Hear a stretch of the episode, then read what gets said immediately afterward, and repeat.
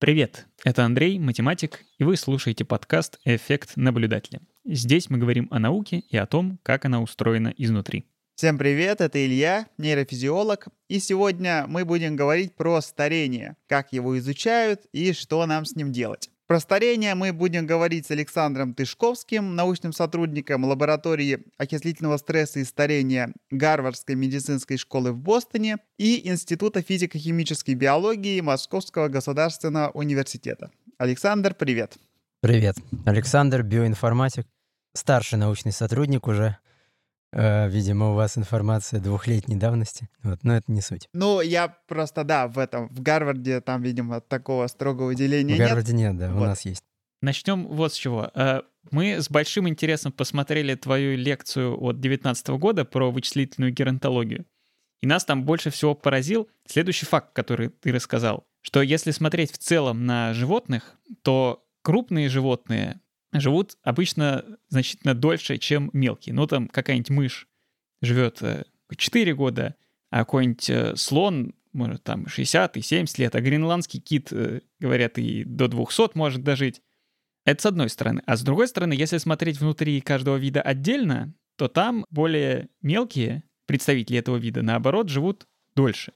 И ты в качестве примера приводил породы собак, что вот баллонки и тойтерьеры — живут дольше, чем какие-нибудь доги или ризеншнауцеры. Вот мы начали как-то обсуждать между собой, и у нас сразу возник вопрос, насколько там действительно строго все происходит именно внутри вида, потому что если посмотреть какие-нибудь близкие виды, какие-нибудь, скажем, африканские слоны и индийские слоны, э, как будто бы такого заметного различия нет. Не мог бы ты немножко конкретизировать, в чем именно там состоит это различие и в чем именно состоит эта закономерность? А, ну, смотрите, на самом деле, действительно, мы видим, и вообще мы видим по многим разным аспектам, что механизмы долголетия между видами животных и внутри вида, они на самом деле довольно различны. То есть, когда мы говорим между видами, понятно, что мы говорим о животных, которых разделяют миллионы лет эволюции. Если мы берем разные виды млекопитающих, мышек, слонов, китов, человека, тут нужно понимать, что это не какой-то один конкретный белочек включился у человека, который сделал человека долгожителем. За миллионы лет эволюции действовал естественный отбор на то, чтобы человек жил дольше. И поэтому там вовлеклось сразу много разных механизмов, которые настроились. Вот нам известно около девяти основных механизмов старения. Если мы начинаем прямо по этому чек-листу смотреть, что у человека лучше, чем у мышей, вот во всех девяти пунктах у вас будут галочки. То есть у человека все механизмы старения в среднем идут медленнее. Понятно, что какой-то одной манипуляции в лаборатории такое не сделать. Когда мы говорим внутри вида, то речь идет о каких-то вот воздействиях, манипуляциях, которые человек совершает с животным. Ну там, дали вы лекарство, например, мышке. Или один ген в ней сломали или наоборот там починили. То есть это какие-то очень узкие, одиночные воздействия. И такие воздействия обеспечивают обычно долголетие за счет просто, по сути, замедления функционирования организма. То есть организм либо просто медленнее происходит метаболизм, медленнее накапливаются повреждения, либо мы в организме, в мышке, например, вызываем какой-то стресс, благодаря чему у нее активируются все системы защиты. И вот некоторые лекарства, которые продлевают жизнь, ну не только лекарства, они на самом деле действуют как раз за счет того, что они являются такими слабыми ядами. Вот самый яркий пример такой парадоксальный — это зеленый чай. Когда вы пьете зеленый чай, там содержатся полифенолы, которые действуют на клетку как очень слабый яд. Понятно, что, ну, отравиться зеленым чаем это нужно постараться, но вот клетка это воспринимает как такой небольшой стресс. И на всякий случай она включает свои внутренние системы починки повреждений. И за счет этого, как побочный эффект, мы наблюдаем чуть более долгую жизнь вот у тех же мышей. Почему большие животные дольше живут вообще? Такой вопрос, на самом деле, не самый, э, может быть, очевидный. Дело все в том, что вот возьмем, например, маленькую мышку. Если животное маленькое, во-первых, оно обычно довольно быстро созревает, ну то есть оно быстро достигает взрослого состояния. С другой стороны, обычно на него охотятся хищники. Да, если ты маленький, тебя легко съесть. Поэтому вот мы берем мышку, например, и пускаем ее в дикую природу. С большой вероятностью, даже если она вообще не стареет, до трех лет она не доживет. Почему? Потому что ее либо кошка э, поймает, либо просто у нее там еда закончится, что-нибудь произойдет в дикой природе с ней. Вот, и поэтому, если после этого трехлетнего периода у нее начнут накапливаться какие-то несовместимые с жизнью поломки, то естественный отбор этого даже не заметит. Потому что она все равно будет умирать в течение этих трех лет, и что с ней дальше происходит, останется совершенно неизвестным. И поэтому после этого, если вы такую мышку отнесете в лабораторию, где она будет жить в идеальных условиях, вы внезапно обнаружите, что после трех лет она резко стареет. Вот это примерно то, что мы наблюдаем как раз с мышами. А теперь возьмем человека. Человека кошка не съест, правильно? А человек очень адаптировался хорошо к окружающей среде, и он может спокойно доживать, ну, сейчас средняя продолжительность жизни человека 70 с лишним лет э, по всей планете. Соответственно, естественный отбор, он уже начинает действовать. И если какая-то поломка возникала у человека там, в 10 лет жизни, когда он только-только достиг полового созревания, там, в 15 лет жизни, то это же уже будет для него серьезный дефект, потому что он не сможет оставлять потомство. И поэтому эволюция будет способствовать тому, чтобы такое животное жило дольше, чтобы оно успело оставить как можно больше потомков. Поэтому обычно большие животные — это животные, которые находятся на вершине пищевой цепочки, которых почти не едят хищники, которые долго созревают, долго достигают полового созревания, и поэтому эволюция всеми силами пытается сохранить им жизнь как можно подольше. Вот такое объяснение. Так, ну хорошо, это понятно тогда, почему более-менее большие виды и более крупные группы животных живут мало, и все же хочется разобраться с обратной закономерностью. То есть, если понятно, что собаки, да, там есть породы, которые усилиями человеческой селекции довольно сильно стали различаться, то есть сложно поверить, что баллонка и дог — это один вид животных, то ну, в природных популяциях, даже если один вид живет в каких-то разных, на разных даже континентов, там все-таки радикальных различий нет. Или это просто дело в индивидуальной изменчивости организмов внутри вида, что более мелкие представители одного вида будут жить больше, чем более крупные представители того же вида. Как тут закономерность работает? Угу.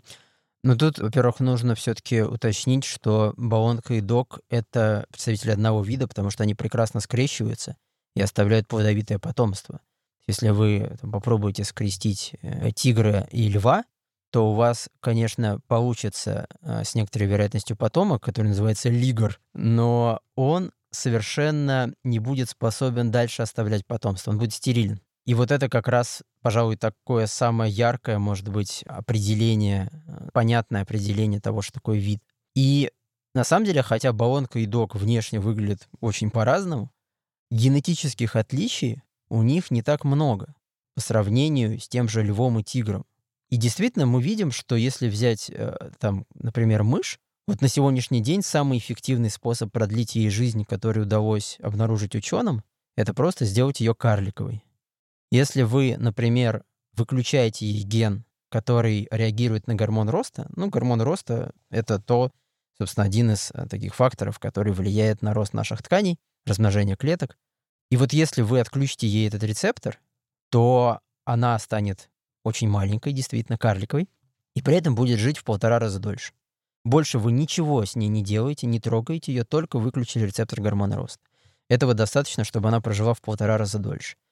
А, что интересно, у человека тоже есть люди, у которых встречается такая мутация. А, это называется синдром ворона. Такие люди тоже выглядят очень маленькими, низкорослые, ну, карлики, то, что называется. И удивительно, но у них почти не встречается многих возрастных заболеваний. Они не болеют диабетом второго типа, они не болеют раком. То есть и у них, хотя, казалось бы, где мышь, где человек, одна и та же мутация приводит к некоторым улучшениям показателей здоровья. Вот такой еще вопрос. Известно, что когда какой-нибудь вид оказывается изолирован на острове, скажем, какие-нибудь слоны оказываются на острове, то известна тенденция, что они там мельчают. Образуется такая карликовая форма, потому что им, опять же, одна из причин, им гораздо меньше опасность от хищников, потому что с высокой вероятностью на этом острове своих каких-то доминирующих над всеми хищников нет, и поэтому э, слонам незачем вырастать вроде как такими э, здоровыми. Можно ли ожидать, что эти карликовые формы тоже будут жить дольше? А, на острове? Да, то есть или тут включится более общая эта вот тенденция, что крупные животные живут дольше, а мелкие меньше. Или это будет как вот это вот различие внутривидовое. А, ну, хороший вопрос. Ну, вообще на острове там, конечно, если мы берем такие немножко экстремальные условия, то там действуют свои направления действия естественного отбора. Но вот эта вот карликовость, которая продлевает жизнь мышам, нужно же понимать, что если вы такую карликовую мышку дальше отпустите в дикую природу, то она там долго не проживет. То есть вот эта карликовость, она продлевает жизнь только если вы живете при этом в очень хороших условиях, если у вас все хорошо, на вас не охотятся, у вас достаточно еды и так далее. Нужно понимать, что вот эти все способы продлить жизнь, они тоже идут с какой-то ценой. Именно поэтому мыши в дикой природе карликовые встречаются очень редко. Они просто там не выживают, несмотря на то, что, да, в лабораториях они живут дольше. То есть у нас получается такое два фактора отбора, которые борются один с другим. Один в сторону увеличения размеров, чтобы лучше выживать, другой в сторону уменьшения, наоборот, чтобы дольше прожить и больше потомства оставить. И баланс зависит исключительно от условий среды. Конечно, именно так и есть. Слушай, а вот, ну, мутации рецептора гормона роста это такая, ну, радикальный такой случай. А если все-таки рассматривать популяции людей, то есть есть же всякие пигмеи и какие-то племена среди человеческой популяции, которые отличаются сильно более низким ростом, и у них там есть отличия при этом по продолжительности жизни. Если мы... Вообще, я думаю, что сегодня в контексте старения мы будем скорее говорить про продолжительность жизни и про смертность от естественных причин, потому что пресс хищников — это немного другой фактор. То есть, есть ли там различия про, по естественной продолжительности жизни? Это э, замечательный вопрос, потому что, во-первых, пигмеи бывают разные. И вот карликовость, она может быть вызвана разными механизмами. Если мы говорим конкретно про рецептор гормона роста, то действительно есть э, такие люди, у которых наблюдается такая мутация. Кстати говоря, есть в Эквадоре, сколько я помню, прямо целые деревни, в которых очень много живет таких людей. То есть это, ну, понятно, что это вещь наследуемая. То есть если у вас такая мутация, то с некоторой вероятностью у вашего ребенка она останется, да, если, тем более если ваша жена тоже несет э, такую мутацию. Поэтому там прямо есть целые поселения, в которых много таких людей. Что интересно, в среднем, если смотреть просто среднюю продолжительность жизни, они дольше не живут, чем обычные люди. Но если мы начнем копаться в причинах, от чего они умирают, то мы увидим, что умирают они совсем не от тех причин, от которых умирают обычные люди. Обычные люди самый, ну, полноразмерный, да? А самая частая причина — это сердечно-сосудистые заболевания, на втором месте рак. 50% всех людей на Земле умирают от этих двух групп болезней. А вот у этих карликов, у них раковых онкологий почти не встречается. Но при этом они часто умирают от социальных причин. Ну, то есть из-за того, что они низкого роста, тяжело интегрируются в обществе, у них, например, чаще встречается алкоголизм, чаще происходит самоубийство, ДТП они попадают, опять же, по причине там, алкогольного потребления и так далее. Они умирают, но скорее из-за вот сложности взаимодействия с обществом, чем из-за каких-то собственных факторов здоровья.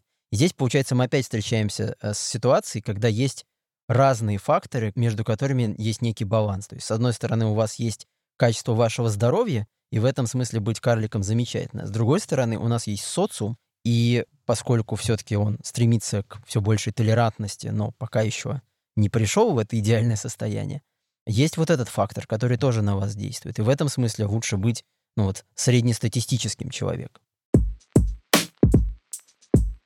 Мы вот обсуждаем все главным образом э, млекопитающих, хотя вообще-то, как мы знаем, значительные различия в продолжительности жизни ожидаемой есть, конечно, и для других видов. Вот типичный пример, который продолжает как раз рассуждение про то, что если прожил детство, то дальше уже можно долго жить и оставлять э, много потомства. Это, конечно, черепахи, которые оставляют большое потомство, но большая часть этого потомства погибает. Хотелось бы вообще обсудить, насколько эта вот картина продолжается в целом на разные таксономические группы, потому что ясно, что это не должно быть специфичным исключительно для млекопитающих. Насколько далеко, насколько до более простых форм жизни мы можем дойти таких вот наблюдениях. Ну, черепахи тоже очень интересный пример, я бы сказал, нетипичный, потому что все-таки черепахи, они не очень крупного размера, да, при этом живут в поразительно долго, и некоторые дольше, чем киты. Почему? Как раз один из факторов — это то, что благодаря своим особенностям у черепах тоже они очень хорошо защищены от хищников. Если они доросли до своего взрослого состояния, дальше их убить крайне тяжело.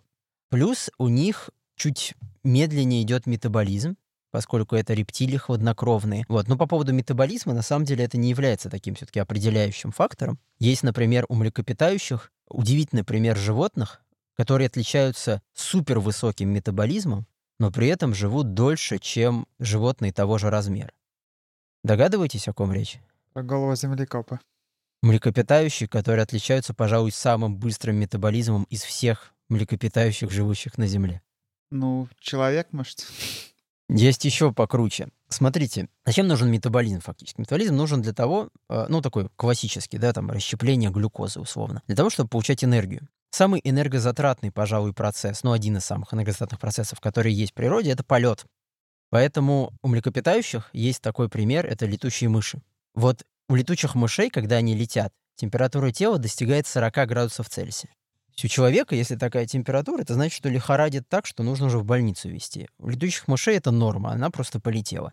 И за счет того, что они летают, летучие мыши, они тоже становятся сложной мишенью для хищников. И, как следствие, летучие мыши живут значительно дольше, чем животные того же размера. То есть возьмем обычную мышь и летучую мышь. Обычная мышь живет максимум 4 года. Это причем уже такая пожившая мышь. Это если очень повезло ей. Летучая мышь может жить до 40 лет. То есть в 10 раз дольше. Потому что размер тела у них сопоставим. И вот несмотря на свой быстрый метаболизм, они очень хорошо с этим справляются. И э, у них есть особенные механизмы, например, из-за того, что у них очень высокая температура тела, они хорошо научились подавлять воспалительный процесс у себя в теле. То есть у них не идет воспаление. А воспаление, вообще говоря, это один из э, очень важных механизмов старения. И если мы возьмем человека, вернемся к нам, то какую бы возрастную болезнь мы ни взяли, начиная от рака и заканчивая болезнью Альцгеймера, почти каждая из них связана с воспалением. А, даже если мы возьмем пресловутый коронавирус, да, какая а, основная причина летального исхода от а, ковида? Это когда у человека случается гипервысокий воспалительный ответ, который называется цитокиновый шторм, и фактически организм сам себя убивает факторами воспаления. То есть вот это вот воспаление — это ключевой механизм старения, и летучие мыши научились его отключать. Точнее, как научились. Просто эволюция им позволила отключить воспаление для того, чтобы они могли спокойно летать, и их температура тела могла спокойно повышаться без каких-либо последствий вредных.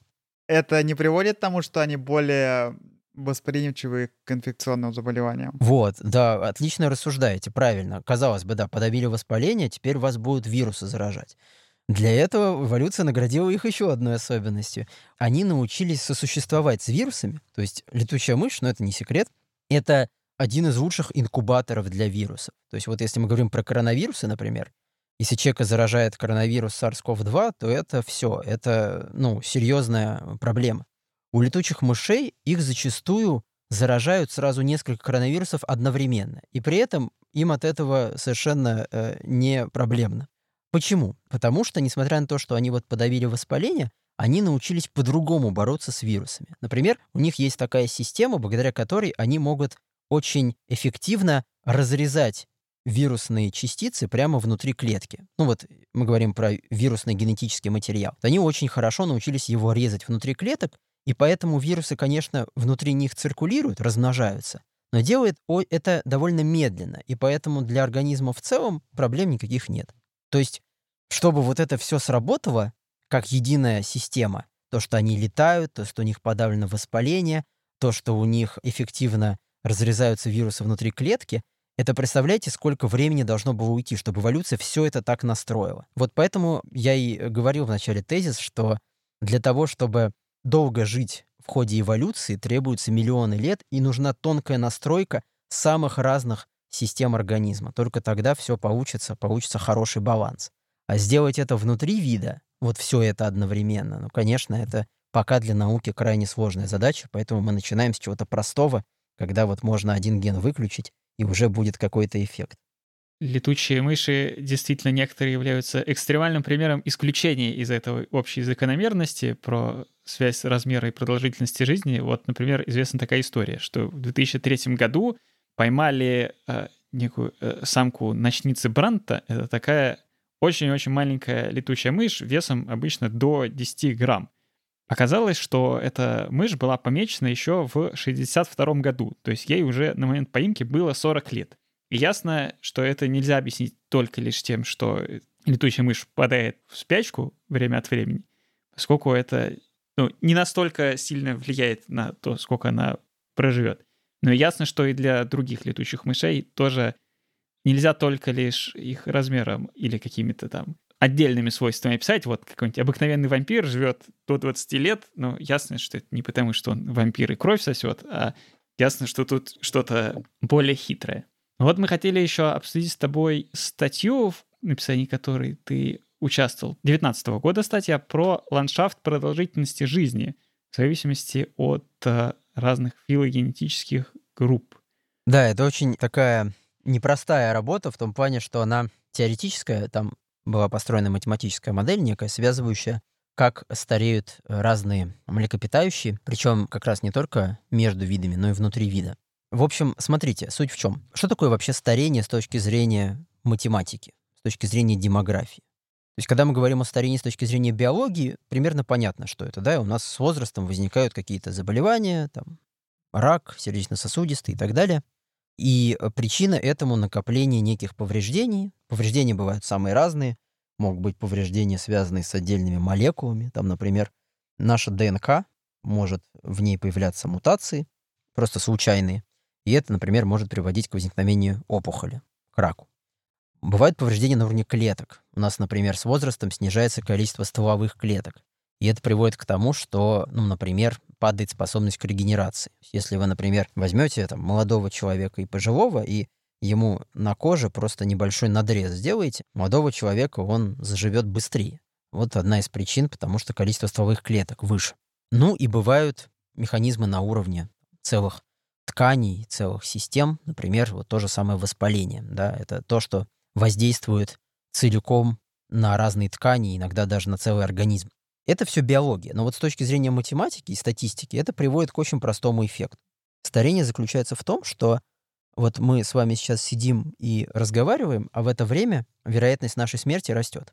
У каждого из нас сейчас растет вероятность умереть с каждой секундой. Если мы посмотрим на... Ну, понятно, что пока мы здесь сидим, она растет незначительно. Но если мы посмотрим на больших временах, то окажется, что каждые 8 лет вероятность нашей смерти удваивается. То есть через 8 лет она будет в два раза выше, чем у вас сейчас. И это вот такой снежный ком, который с возрастом все быстрее и быстрее катится. А что такое вероятность смерти? Это вероятность не дожить до следующего года жизни. Понятно, что там, если мы берем 20-летнего человека, то вероятность, что он доживет до 21 года, крайне высока. А если мы возьмем 90-летнего человека, то уже совсем не наверняка. И начинается этот процесс демографический примерно с момента полового созревания. То есть вот с 12 лет у нас неуклонно начинает расти вероятность умереть. Кстати говоря, тут э, интересный есть такой вопрос. А что будет, если мы сможем отменить старение? Ну вот, поскольку у нас есть четкая демографическая картина, мы видим, как меняется вероятность умереть с возрастом. Мы это знаем по огромному количеству наблюдений за людьми, у нас большая статистика. Давайте представим на секунду, что вот, допустим, мы смогли остановить старение у 30-летнего человека. Ну, почему 30-летнего? Потому что мне сейчас 30, и я хочу помечтать о себе. Значит, допустим, вот мы смогли остановить наше старение на уровне 30 лет. А что это значит? Это значит, что сейчас у вас есть некая вероятность не дожить до 31 года, ну, с чем она связана? Всегда есть риск там попасть в ДТП, какая-то случайность, несчастный случай. Все бывает. Но вот допустим, что она у нас останется до конца жизни. То есть и в 80, и в 90 лет она будет такой же. Как вы думаете, сколько в среднем при этом будут жить люди? Если мы смогли остановить старение на уровне 30 лет, а сколько в среднем будут жить люди в таком идеальном мире? То есть ты имеешь в виду, что мы убрали естественные причины смертности и оставили только внешние? Нет, мы естественные тоже оставили. То есть 30-летний человек может, например, заболеть ковидом и тоже умереть. Бывают такие случаи. Ну, Они, да, конечно, да. реже, но... Ну, в смысле, возрастные болезни. вот Да, мы, какие-то, мы да? просто вот зафиксировали смертность на уровне 30 лет. Мгм. То есть вот от чего умирает 30-летний человек, мы э, это фиксируем и э, растягиваем в дальнейшем на всю жизнь. То есть не даем сверху какой-то накопительный эффект дополнительный. Но тут социальные, конечно, сложно оценивать факторы, потому что все общество Ну вообще да, сильно, да, но мы вот считаем, сильно что... изменится. Да, мы считаем, что все осталось на том уровне, на котором сейчас, ничего больше не изменится. Не будет ни улучшений в плане здравоохранения, ни ухудшений, ничего не, не, не поменяется остальное. Ну, кажется все-таки, что ответ должен зависеть от э, распределения смертности по возрастам, то есть от, от того, какой ожидаемый возраст у тех, кто до 30 дожил. Не, ну, наверное, она все-таки так как там очень действительно резко подскакивает вероятность сердечно-сосудистых и онкологических заболеваний, то должно, наверное, так оно подскочить лет до 90, а то и до 100, я бы сказал. Сто лет в среднем, да? Я бы поставил раза в полтора или в два больше. В два раза, ну, 140. Ну вот. Внимание, правильный ответ. Значит, смотрите, это на самом деле очень легко считается. У 30-летнего человека вероятность не дожить до 31 года примерно одна тысячная. То есть из тысячи человек 30-летних один не доживет. И раз она каждый год одна тысячная, то на самом деле математически очень легко посчитать то, что называется математическое ожидание, а, среднюю величину, и она составит примерно тысячу лет. То есть если каждый год у вас вероятность умереть одна тысячная, то в среднем вы проживете тысячу лет. Удивительно, что даже когда геронтологи отвечают на этот вопрос, я многим из них задавал, а это же все математически очень легко посчитать. И любой геронтолог, если захочет, он сядет и посчитает. Вот. Но как бы у всех э, там своя работа, свои проекты. Очень редко кто давал оценку выше, чем 500 лет. То есть обычно все довольно скромно, там 200, 300, вот вы даже сказали 150. Но вот удивительно, насколько мы недооцениваем вообще проблему старения. Если бы мы победили старение, то мы бы жили там больше тысячи лет в среднем. Конечно, женщины чуть больше, мужчины чуть меньше, это останется, но все равно огромное, огромное значение. И вы, конечно, спросите, ну а кто сказал, что вообще старение можно победить? То есть мат-модель мы построили, конечно, это здорово, но кто сказал, что это вообще возможно? Ну вот удивительно, но есть животные, у которых вероятность смерти с возрастом не растет. То есть вот с точки зрения как раз смертности они не стареют.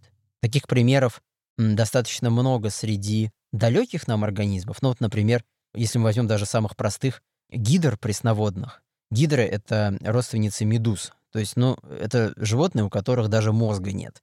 То есть они в прямом смысле слова безмозговые. Очень простые организмы. Вот э, пресноводная гидра, она с возрастом, ее вероятность смерти не растет. То есть она вот зафиксирована на одном уровне, как в нашем гипотетическом примере вот с 30-летним человеком. Но удивительно, есть даже у млекопитающих такой пример, это знаменитый голый землекоп. Голые землекопы, они тоже размером с мышь, да, как летучие мыши примерно. Но при этом они живут, опять же, не 3-4 года, а больше 30 лет. Причем мы до сих пор не знаем, сколько максимально они могут прожить, потому что этот рекорд все растет и растет. То есть сейчас, насколько я помню, он составляет 37 лет. Голый землекоп прожил 37 лет, но он все еще жив. То есть сколько он всего проживет, никто не знает. Но это в лаборатории, да? Ну, разумеется, да. Но в лаборатории там создаются прямо... Вообще, голые землекопы, они же в дикой природе живут в подземных тоннелях. И это животные, у которых, как у пчел, есть очень строгая социальная иерархия. Причем у них царит матриархат, то есть у них есть королева, которая обслуживает другие самки и самцы. И у них там игра престолов происходит. У них там бывает борьба за власть, когда одна самка свергает королеву, занимает э, железный трон, ну и так далее. То есть там очень неспокойная жизнь у голых землекопов. И в лабораториях воссоздают прямо эти туннели в виде, ну там, пластмассовые контейнеры, которые связаны между собой трубками, по которым они могут ползать.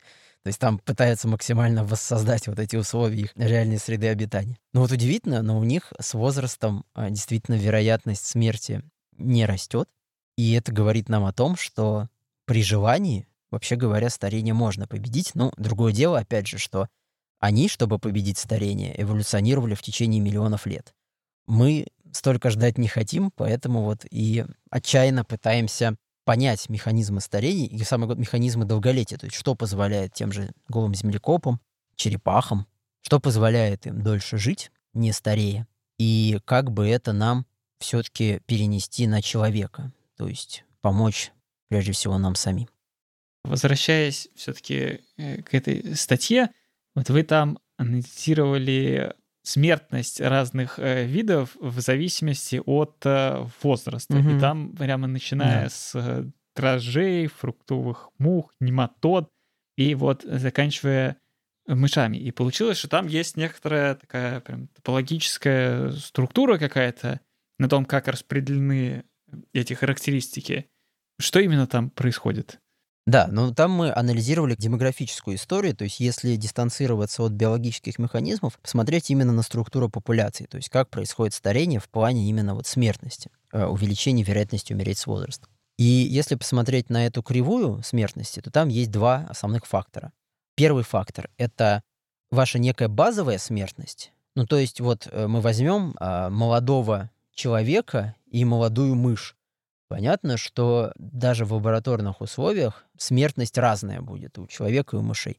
А если вы мышь из лаборатории отнесете в дикую природу, то опять же у нее там смертность тоже довольно сильно подскочит.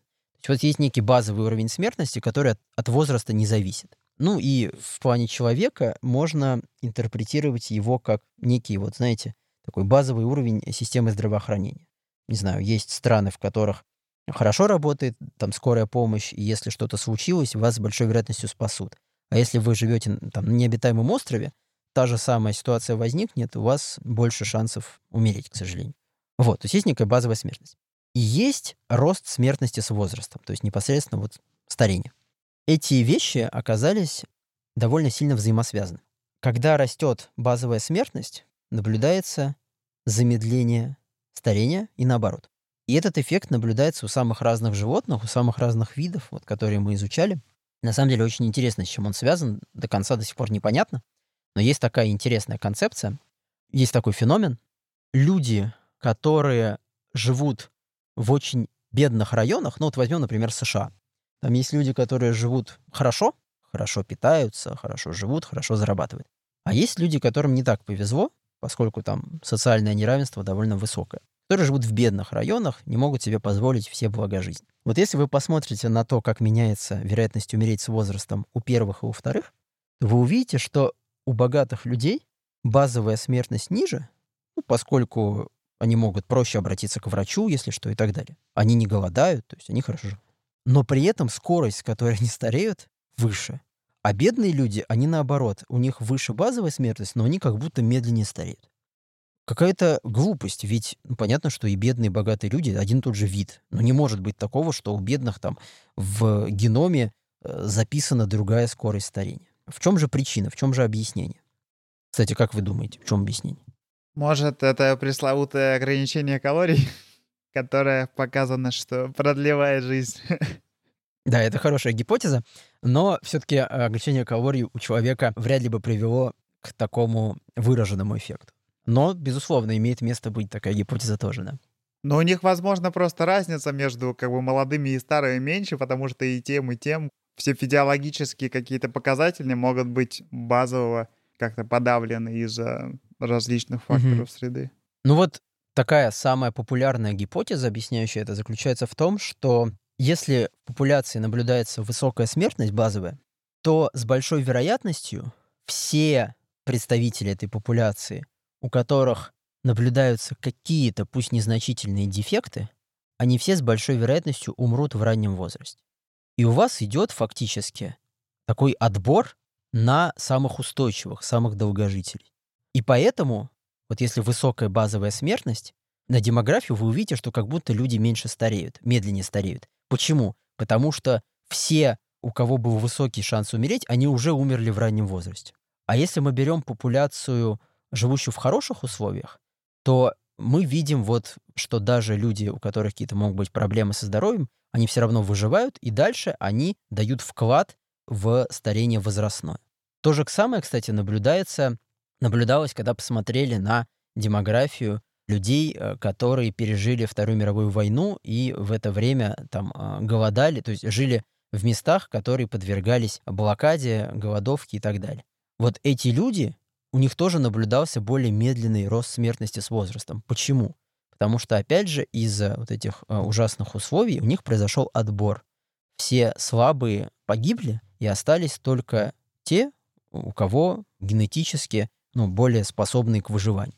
То есть есть и такие эффекты, когда мы смотрим в целом на демографию, нужно понимать, что она отражает не только а, действительно запрограммированные природой эффекты, но и какие-то случайные причины, когда у вас немножко смещается выборка. Если у вас высокая смертность, то нужно понимать, что все слабые у вас вымрут в самом раннем возрасте, скорее всего, и поэтому вы можете наблюдать замедление старения с возрастом. Вот, по-видимому, это работает для самых разных животных, и это отражает в том числе такие эффекты. Ну вот это, в принципе, исследовалось у нас в той статье, о которой мы сейчас говорили. Мы тут обсудили некоторые схемы, благодаря которым э, может изменяться ожидаемая продолжительность жизни в разном возрасте за счет разных условий среды или за счет каких-то биологических особенностей, а от чего реально у вида зависит э, вот эта вот базовая продолжительность жизни. Какие, собственно, механизмы бывают? Ну или более общо вообще, что такое старение? Что там происходит? В чем разница в том, кто стареет быстрее, кто стареет медленнее?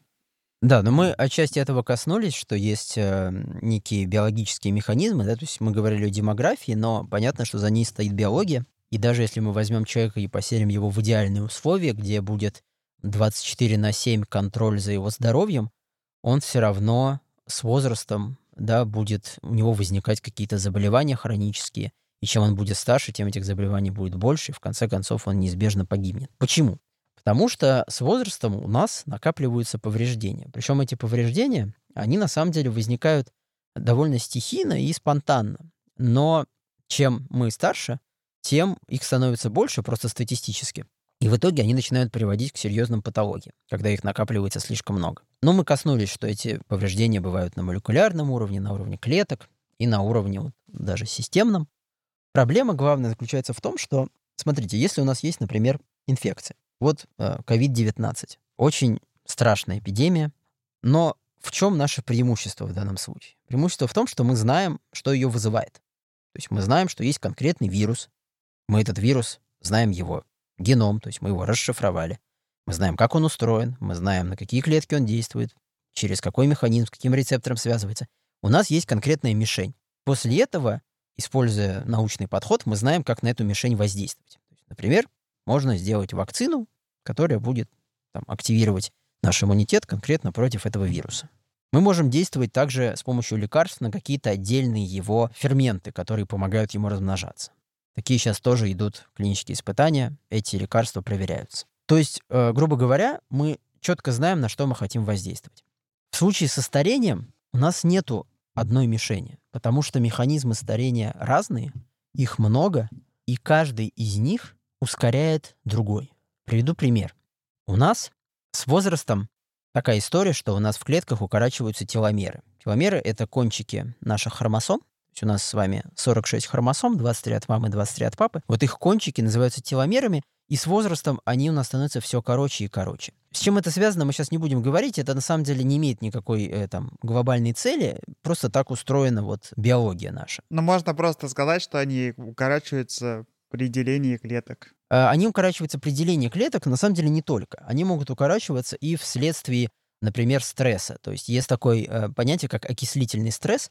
Э, что это такое? Вот мы с вами дышим кислородом. Кислород нам нужен, чтобы... Зачем он нам нужен? Ну, фактически, чтобы сжигать в нем э, пищу, которую мы потребляем. То есть э, кислород нам нужен для получения энергии. Но при этом кислород — это на самом деле очень ядовитое вещество, это страшный окислитель, и из него могут у нас в клетках образовываться ядовитые соединения, которые называются активные формы кислорода. Они опасны именно потому, что они могут вступать в химическую реакцию практически со всем, что попадается на их пути. И вступая в химическую реакцию, они, то, с чем сталкиваются, повреждают. Ну, то есть они влетают, например, в какой-то белок, повреждают этот белок, влетают в ДНК, в нашу, могут повредить ДНК, могут привести к возникновению мутаций и так далее. Так вот, этот окислительный стресс, возникновение этих активных форм кислорода, приводит и к тому, что у нас быстрее укорачиваются теломеры, даже если клетка при этом не делится. чему же приводит укорочение теломер? Ну, первое время ни к чему, но когда они слишком короткие, то это может привести к тому, что клетка становится дряхлой. Что значит дряхлой? Ну, по-научному это называется синесцентной. Но слово senescence с английского переводится как дряхлость, поэтому можно перевести ее как дряхлую клетку. А что это значит биологически? Это значит, что клетка, с одной стороны, не погибает, она остается на месте, но при этом она настолько повреждена, что она не способна выполнять свою функцию и не способна делиться. И у нее наступает как бы замораживание всех процессов. Э, Ее часто ученые называют на сленге клетки зомби, то есть она как бы ни жива, ни мертва. И все бы ничего, но помимо этого она еще начинает выделять вокруг себя факторы воспаления. То есть она сигнализирует организму о том, что с ней что-то не так. А факторы воспаления, как мы уже с вами обсуждали, это на самом деле тоже такой источник повреждений. И в том числе факторы воспаления вызывают тот самый окислительный стресс. Окислительный стресс, в свою очередь, приводит к укорочению теломер. Вот, цикл замкнулся. То есть, смотрите, получается, что один механизм старения, укорочение теломер, мало того, что вызывают другие механизмы, так еще и ускоряет сам себя. Наблюдается положительная обратная связь. И в этом и заключается главная проблема. Даже если мы научимся каким-то образом останавливать один механизм старения, подключатся другие, и в итоге они все равно приведут нас к патологии. Соответственно, чтобы победить старение, нам нужно одновременно воздействовать на все механизмы старения. И это безумно сложно, потому что их очень много, они разные, и очень сложно придумать такую комбинированную терапию, которая бы действовала одновременно на все. А вот, например, у э, долгоживущих животных, вот у тех же голых землекопов, у них как раз за счет вот, миллионов лет эволюции получилось так, что против каждого механизма старения они нашли какой-то свой ключик, как-то его, значит, смогли с ним побороться. Но при этом, кстати, если про теломеры говорить, то когда BlackBerry компания открыла и теломеры, и теломеразу, которая в стволовых и половых клетках восстанавливает эти теломеры, все же прям потирали ручки, что вот он эликсир вечной жизни, пока не выяснилось довольно быстро, что также теломераза работает в злокачественных клетках, и поэтому клетки опухолей, они могут делиться бесконечно, что используется в поддержании клеточных культур, на которых все ученые работают. То есть то, о чем тоже ты в лекции своей говорил, что не все, что связано со старением, это плохо, что там есть какие-то адаптивные процессы, и просто как бы отмотать назад все процессы, связанные со старением, оно может иметь тоже какие-то, наоборот, негативные последствия. То есть там такая очень сложная история, что надо сначала понять, что вообще в старении плохо, а что хорошо. Да, вот этим мы сейчас и занимаемся, на самом деле. Это действительно очень важный вопрос, потому что надо понимать, что когда вы смотрите там на э, пожилой организм, с одной стороны, вы видите накопление повреждений огромное, да, но с другой стороны, вы видите ответ организма на это накопление повреждений в виде усиления функции защиты. И вот этот второй ответ, он вполне себе является полезным. И поэтому на самом деле в ходе старения мы наблюдаем некоторые эффекты, которые мы наблюдаем и при продлении жизни. То есть вот, например, та самая карликовость, она там воздействует на продолжительность жизни через некий определенный сигнальный путь, который, ну вот концептуально, если по-простому описать, этот путь, он как бы переводит клетку из состояния роста и размножения в состояние обороны, в состояние максимальной защиты. Но вот на самом деле при старении это переключение тоже происходит. То есть клетка тоже начинает защищаться. Но она это делает слишком поздно, когда уже накопилось слишком много повреждений, и не так сильно, как это переключение можно сделать вот искусственно, воздействуя напрямую на этот путь э, в виде, например, карликовости. То есть наш организм с возрастом что-то пытается делать, но вот мы хотим как бы ему в этом помочь и дополнительно активировать эту защиту. В контексте этого разговора про клеточные механизмы защиты, про синесцентность клеток, и раз уж мы заговорили про э, голых землекопов, у вас в 2018 году была статья в трудах Американской академии наук как раз про э, голых землекопов и про то, как у них клеточная синесцентность э, является одним из механизмов защиты от рака, ну и частности, насколько я понял из абстракта, связано в том числе с долголетием их. То есть, насколько я понимаю, вы там как раз вдались именно в тонкие механизмы того, как именно защита от рака и обеспечение долголетия у голых землекопов устроена. Можешь вот про это рассказать чуть подробнее? Да, ну вот э, голый землекоп — это сейчас очень популярный для исследований организм, потому что мы как раз хотим понять, э, за счет чего он так э, долго живет, не стареет. И там очень много интересного. Вообще у него целый спектр механизмов защиты, которых даже нет у нас, к сожалению. И, например, да, голые землекопы практически не болеют раком. На самом деле, даже у них иногда в редких случаях встречается рак, но для них это просто исключение. И почему это так? Там есть очень много причин. Например, по-видимому, они гораздо лучше справляются с поломками в ДНК. То есть э, рак, он возникает за счет чего в основном? За счет того, что э, у нас есть ДНК, это молекула, в которой зашифрован, ну там, можно сказать, программный код, по которому живет наша клетка. Это генетическая информация, это некий набор инструкций, который выполняет клетка, чтобы существовать. Соответственно, если вы возьмете этот программный код и начнете в него какие-то опечатки включать, понятно, что он может сломаться. Может и не сломаться. Да? Если вы возьмете «Войну и мир» и поменяете одну букву в тексте, в каком-то слове, то, скорее всего, текст все равно будет читаем, и вы поймете, о чем речь, несмотря на опечатку. Такое бывает и в нашей ДНК. Отдельные опечатки могут ни к чему не приводить. Но могут приводить к тому, что определенная инструкция не будет выполняться. И если такие мутации накопятся в определенных генах, и их будет определенное количество, то клетка может переродиться в раковую. То есть она перестанет контролировать себя в контексте других клеток. Она будет активно размножаться, ну и тем самым, в общем, причинять вред всему организму.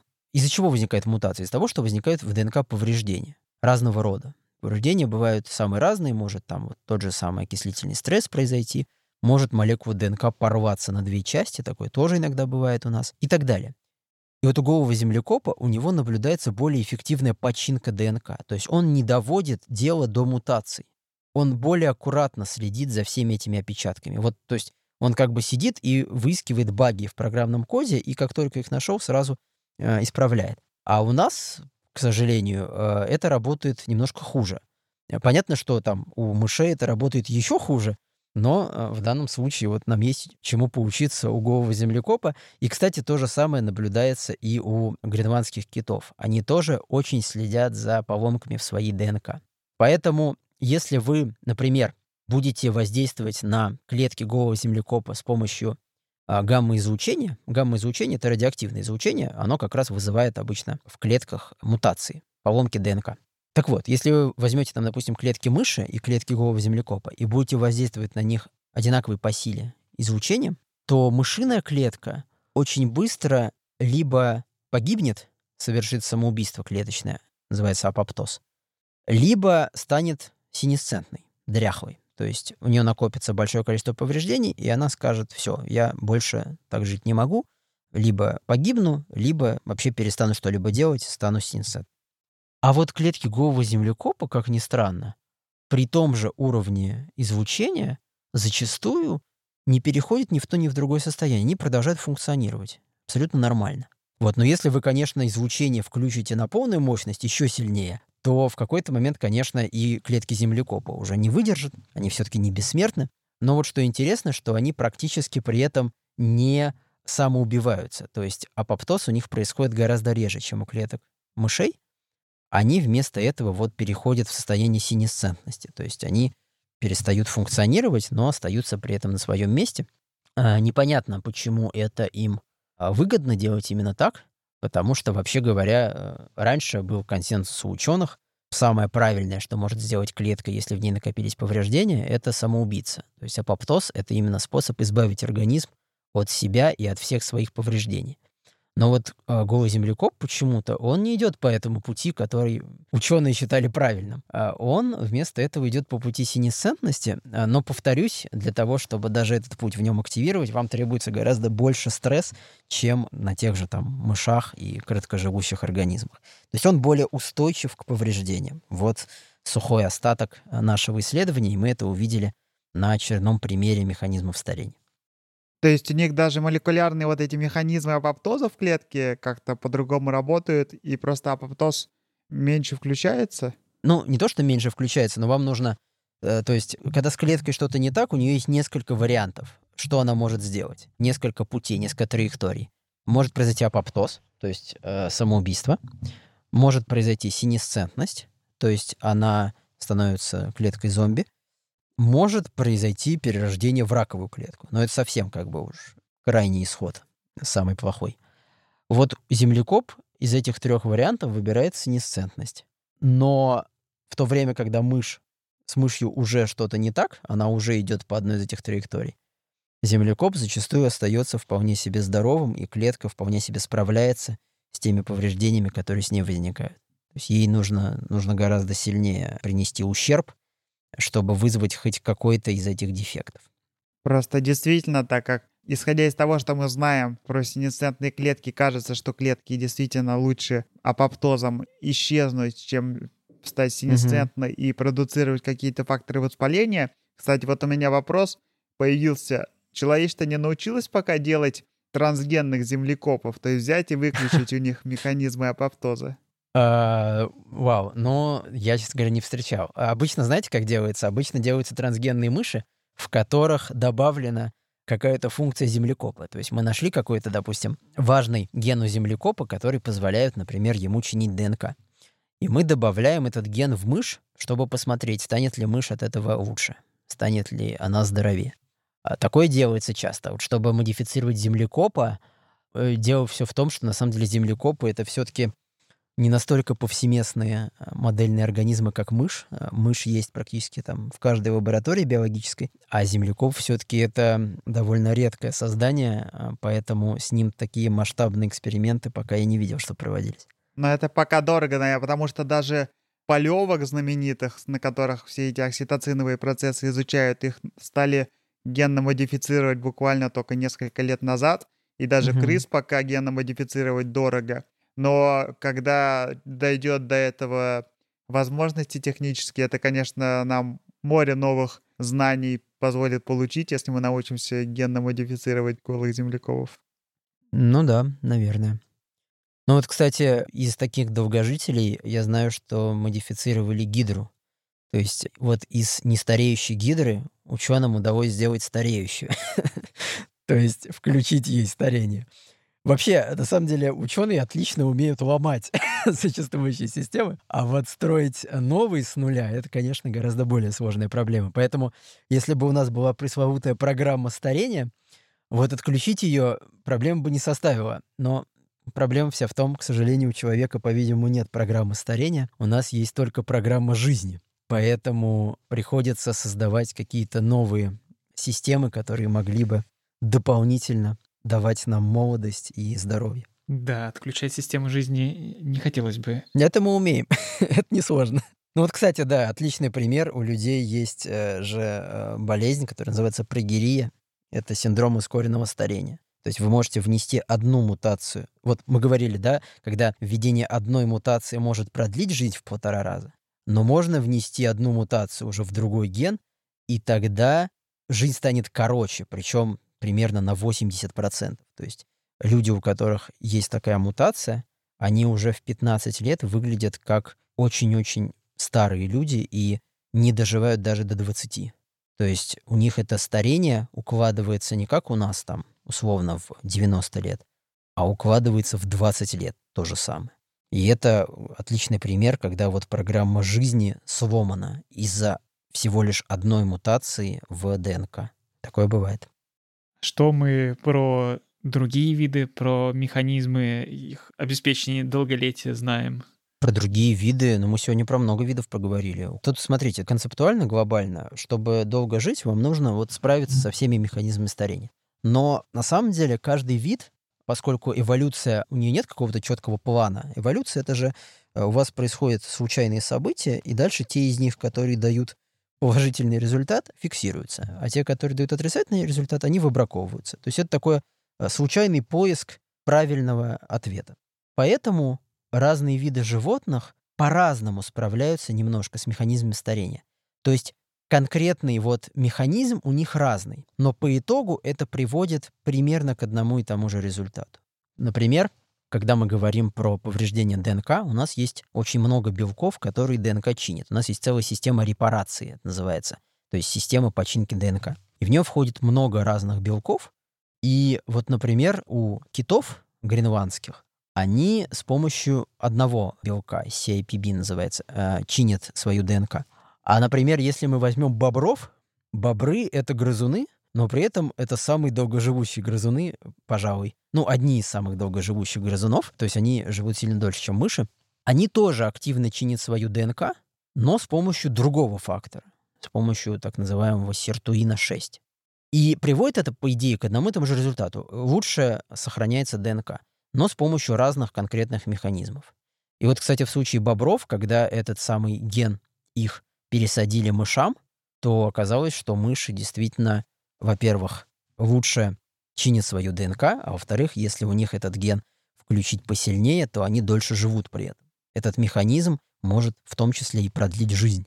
Ты говорил, что у вас э, в ближайшее время выходит работа про как раз механизмы долголетия внутри вида и между разными видами э, млекопитающих. Да-да-да. Вот Мгм, э, мгм. что вы там делаете?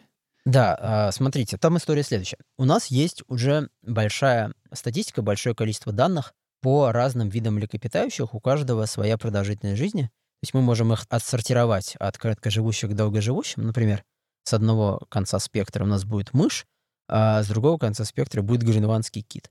И в промежутке там все остальное, включая человека. Но в то же время мы можем взять только мышь, например, и воздействуя на нее разными подходами, разными лекарствами, разными диетами, разными а, мутациями, мы можем тоже менять ее продолжительность жизни. То есть, например, вот карликовость увеличит ее продолжительность жизни примерно в полтора раза.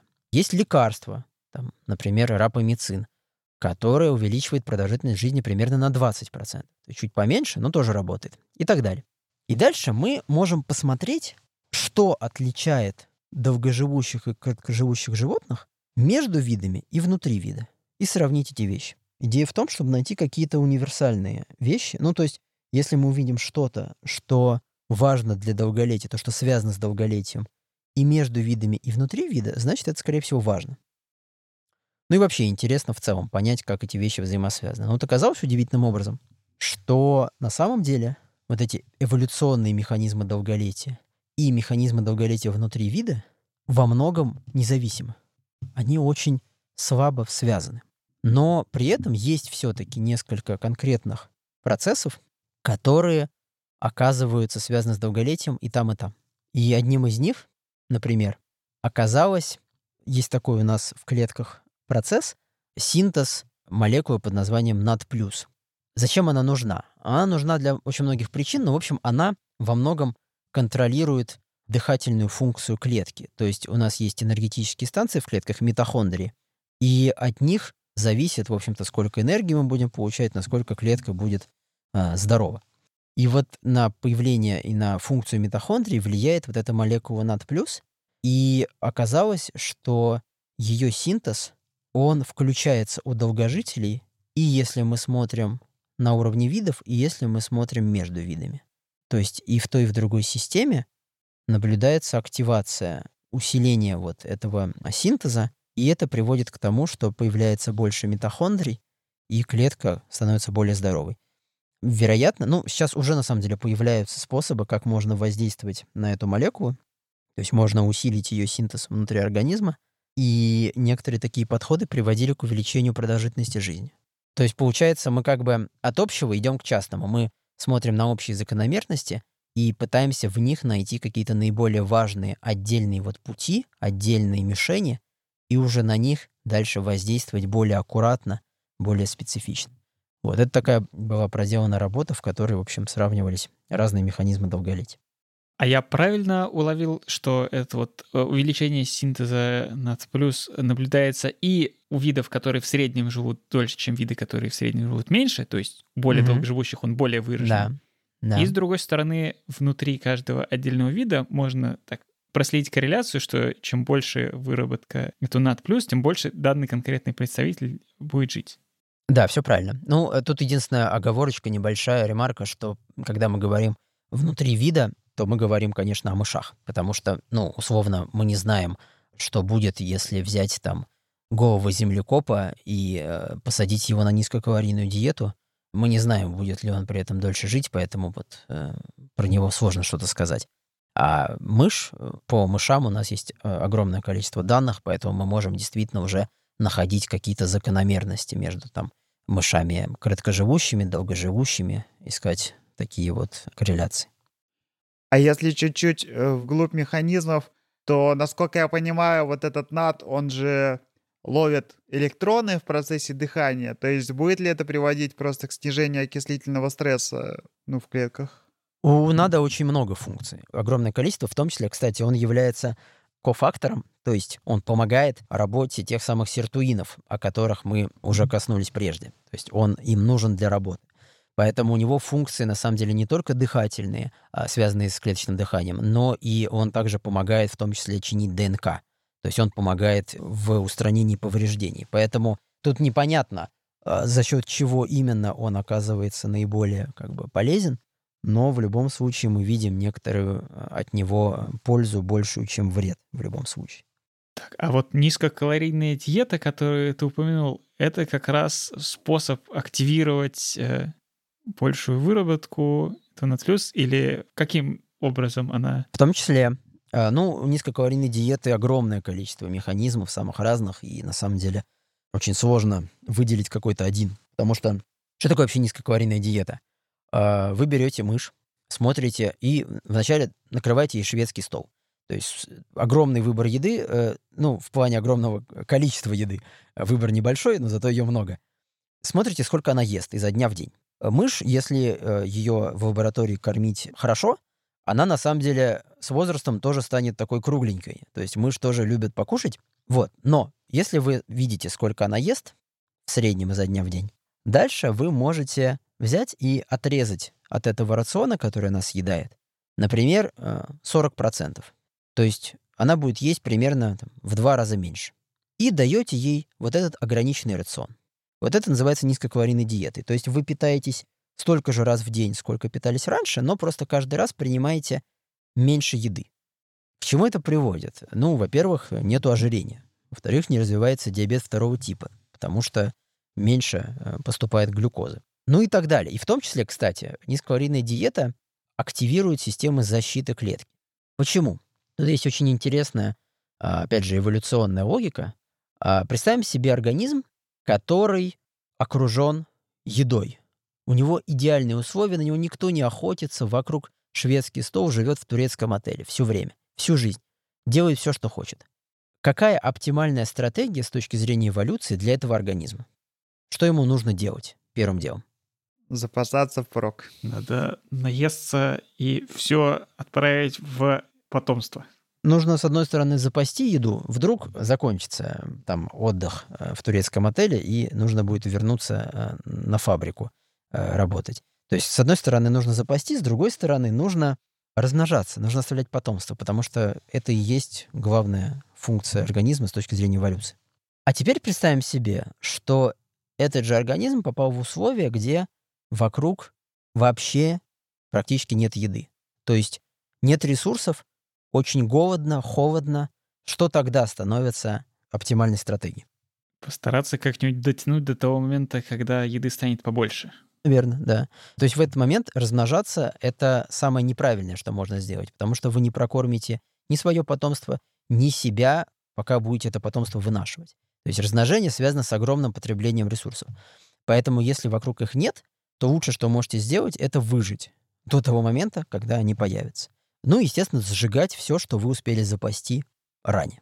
Вот, поэтому получается, что когда мы сажаем мышку на низкокалорийную диету, мы у нее пожизненно, по сути, включаем вот эту систему защиты от повреждений. Она начинает выживать.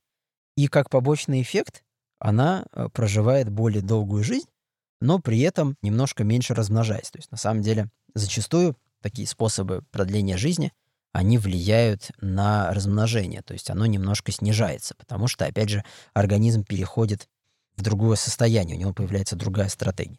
Да, и действительно, если мы смотрим, пытаемся это спроецировать как-то на людей, то в целом у нас уже второй демографический переход произошел. Мы и так рожаем обычно меньше, чем раньше. Так что, видимо, пора задуматься о том, как бы подольше прожить, а не о том, как побольше размножиться. Но тут нужно сказать, что сейчас э, за счет того, что люди стали жить лучше и дольше в среднем, сейчас, особенно в развитых странах, значительно повышается возраст, когда люди заводят детей. В Америке, если мне не изменяет память, сейчас средний возраст у женщин, когда они заводят первого ребенка, он приближается к 30 годам. И такого не было никогда в истории человечества. То есть мы видим, что с увеличением как раз продолжительности жизни немножко оттягивается возраст, когда мы заводим детей, и примерно, кстати, то же самое наблюдается у животных, что интересно. То есть, когда вы продлеваете жизнь, зачастую вы оттягиваете и немножко половое созревание, и оттягиваете размножение.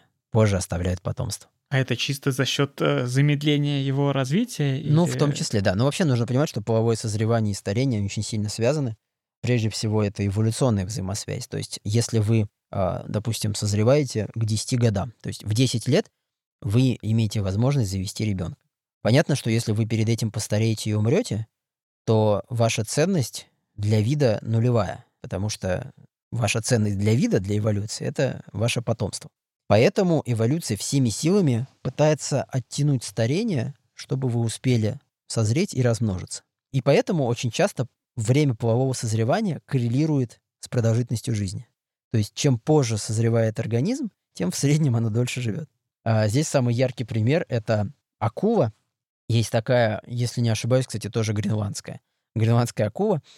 Ее продолжительность жизни составляет примерно 300 лет. Ну, сложно оценить прям точную продолжительность жизни максимальную, но вот по оценкам ученых около 300 лет. В каком же возрасте она достигает полового созревания? То есть когда она получает возможность оставлять потомство? Ответ — в 150 лет. То есть до 150 лет она ребенок. мы уже там все, у нас нет шансов вообще дожить, мы все на кладбище, а она только-только вот в подростковый период вошла.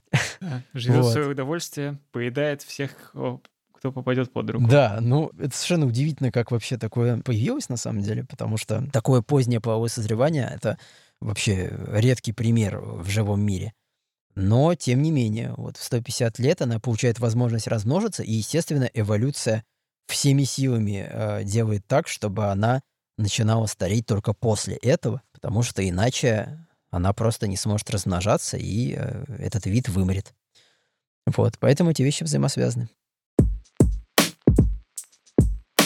Но у нас получился такой очень интересный обстоятельный разговор про старение и про его механизмы. Напоследок хочется посмотреть немного вперед. Вот мы поговорили про ограничение калорий, какие еще сейчас в разработке самые перспективные методики, которые, возможно, в каком-то ближайшем или не очень будущем нам позволят наконец-то продлить нашу жизнь и чего ждать от этой области? Да, ну тут на самом деле очень многое уже есть и очень многое приближается в будущем. Начнем с того, что сейчас на мышах уже есть больше 20 способов продлить жизнь, которые работают эффективно раз за разом. Это и лекарства, и мутации, и диеты. И вопрос только в том, что из этого сработает на человеке. И вообще, сработает ли что-то. А для этого нужны клинические испытания. И проблема вся в том, что клинические испытания обычно проводят фармкомпании, которые потом продают соответствующие лекарства. Но старение на сегодняшний день не считается заболеванием. Я имею в виду там госрегуляторами. То есть, э, если вы придумаете лекарство от старения, которое замедляет старение, например, вы просто банально не сможете его зарегистрировать, не сможете его продавать. Потому что старение не является заболеванием согласно классификации ВОЗ. Сейчас ситуация потихоньку меняется. Есть там за последние годы было несколько событий, которые подводят нас к тому, что старение все-таки будет признано заболеванием, и фармкомпании наконец получат э, мотивацию проводить клинические испытания. Но пока мы все еще этого ждем. Но благо сейчас в Америке их Министерство здравоохранения оно начало выделять гранты на проведение клинических испытаний лекарств против старения. То есть сейчас в Америке просто граждане США свои налоги отдают на то, чтобы ученые тестировали лекарства против старения. Мне кажется, это замечательно, и это просто говорит о том, что в обществе меняется некая парадигма, люди наконец обращают внимание на то, что старение — это большая проблема. Потому что раньше это все просто принималось как данность, сейчас мы наконец подходим к тому, что с этим можно что-то делать. А если говорить теперь о будущих каких-то разработках практических, которые пока еще только-только создаются учеными, то здесь нужно обязательно сказать про репрограммирование клеток. А сейчас ученые научились переводить взрослую старую клетку в ее молодое состояние. А технология, за которую была вручена Нобелевская премия в 2012 году, называется она индуцированные плюрипатентные стволовые клетки. Звучит сложно, но на самом деле суть заключается в том, что можно взять у нас с вами взрослую клетку, например, клетку кожи или там клетку печени, любую. Она у нас будет с вами уже немножечко постаревшая, то есть не самую там первой свежести.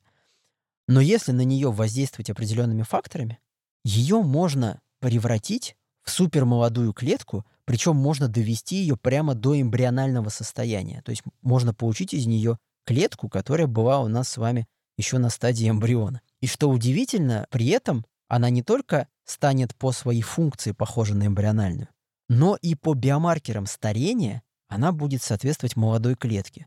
То есть она как бы обратит свое старение, сделать себя снова молодой. Вот, совершенно удивительная технология, вообще поразительно, что такое в принципе возможно. Тут проблема в следующем, что если вы просто возьмете эти факторы, примените на взрослые мыши и доведете ее клетки до эмбрионального состояния, то параллельно вы получите рак, потому что эмбриональные клетки, они очень активно делятся. Если вы в взрослом организме такое сделаете, то а, вы можете получить опухоль. Клетки начнут слишком активно делиться. Поэтому сейчас ученые пытаются вот тонко настроить эту технологию так, чтобы можно было омолодить клетки организма как бы частично, не до эмбрионального состояния, а вот до просто молодого, но когда они еще остаются при этом собой, то есть не переходят в эмбриональное состояние. И сейчас такая технология уже развивается, с помощью нее удалось а, помочь вот мышам с прогерией, с ускоренным старением, то есть продлить им жизнь.